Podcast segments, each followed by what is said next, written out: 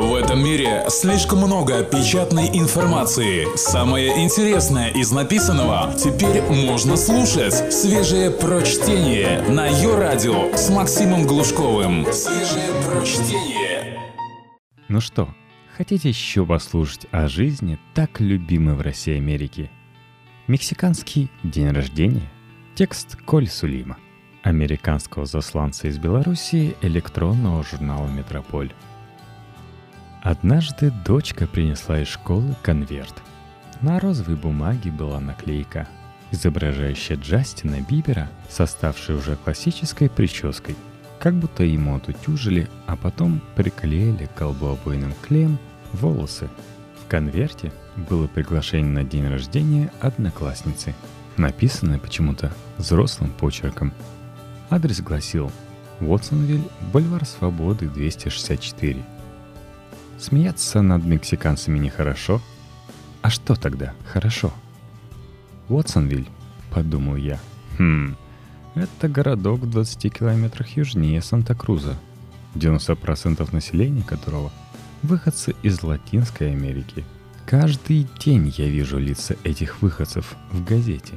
Одни из них убивают, другие торгуют наркотиками, а третьи банально воруют. Еще в приглашении – был указан телефон, по которому надо было подтвердить участие. И имя — Моника. Моникой звали маму одноклассницы. Я позвонил Монике и подтвердил.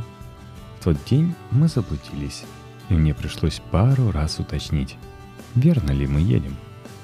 Уже на второй звонок голос Моники звучал так, будто она с шести утра обмывала мертвецов. А тут я в белом смокинге — спрашивают дорогу в ювелирный магазин.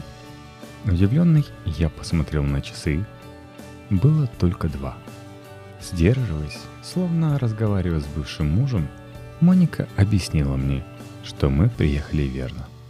Парковка около дома номер 264 была полна дешевых автомобилей на сияющем хромом литье. На лужайке перед входом рвалась в небо стайка воздушных шариков – так здесь принято указывать место для тех, кто прибывает впервые. Нам открыли, и мы зашли внутрь. Тут я все понял. Мы попали на мексиканский день рождения. Большая гостиная с высокими потолками была заставлена столами в два ряда. Куда ни кинь взгляд, на стенах висели портреты именинницы и ее сестер в разных комбинациях родственников, с коньячного оттенка родителями дядями, тетями и бабушками. На одном из портретов именинница средствами фотошопа была усажена на руки Пресвятой Богородицы. Святая Мария близоруко смотрела на дитя, как будто хотела сказать «Посмотрим, как выйдет на этот раз». Квадратное зеркало в богатой пластиковой раме висело углом вверх и так высоко, что даже я мог увидеть в нем только лоб – Репродукция «Тайной вечери» была украшена лентами и напоминала изображение сельской свадьбы. В небольшой кухне, в здешней манере отгороженной от комнаты барной стойкой, в облаках пара трудились три женщины. Перед ними росла гора вареной кукурузы. На стойке стояли закрытые фольгой стеклянные емкости, полные разноцветной фасоли, кукурузных чипсов и тушеных овощей – Тут же находился огромный склад содовой в банках и арбузные развалы. Покосившаяся гора одноразовых тарелок напоминала Пизанскую башню. Мы прошли в гостиную. На нас уставились 15 пар глаз, чернее черного.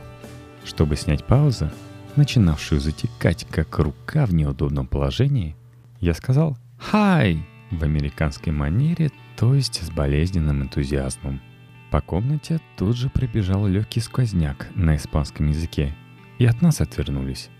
Тогда у меня появилась возможность рассмотреть гостей.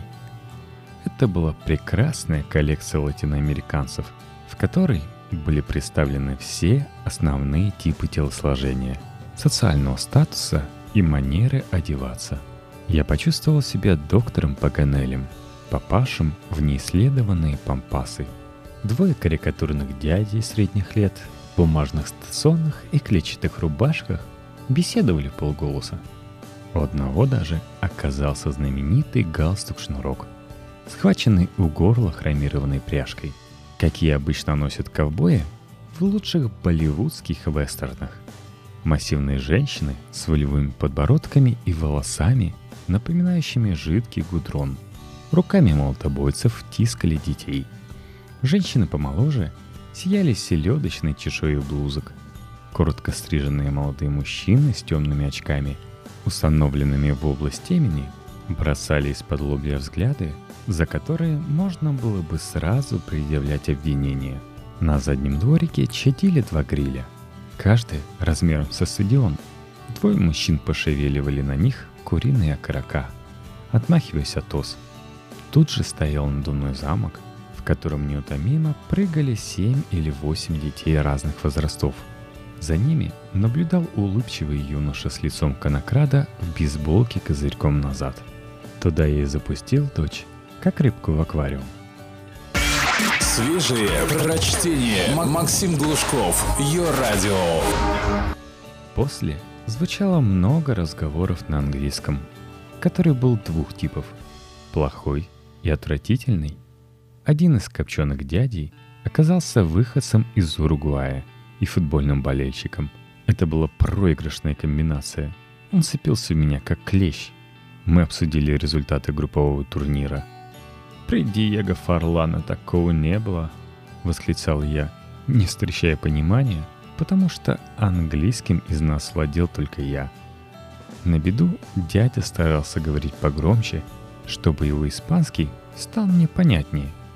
Через 15 минут я, оглохший на правое ухо, постыдно сбежал в туалет, чтобы спасти здоровье.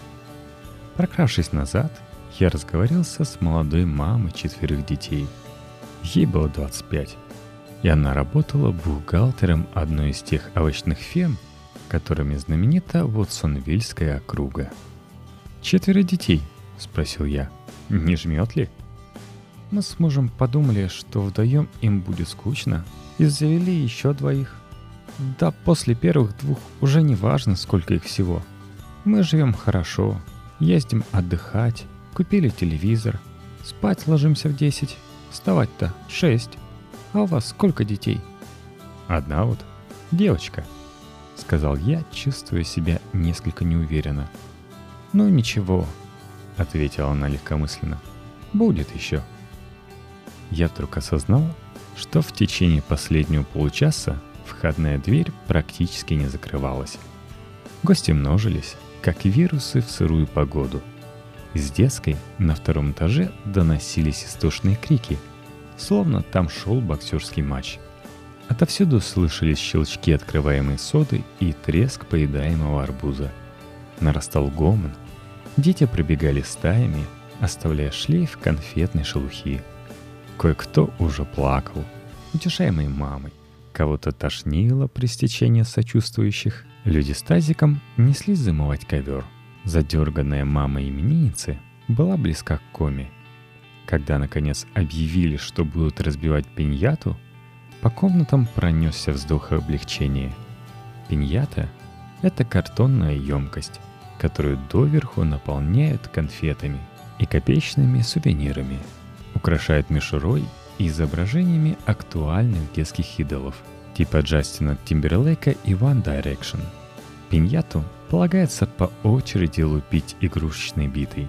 По три удара на брата, пока она не лопнет и не прольет конфетный дождь. Не имею представления, почему на эту процедуру загодя не вызывает карету скорой помощи. Дети, кидающиеся собирать конфеты, неизменно вызывают в моей памяти эпизод регбийного матча. Разбивание пиньяты означало, что праздник достиг крещенда – ее пронесли через всю гостиную гараж на улицу. Дети, как намагниченные, вымелись наружу вслед за ней. Сперва пиньяти отбили сверкающие конусообразные рога.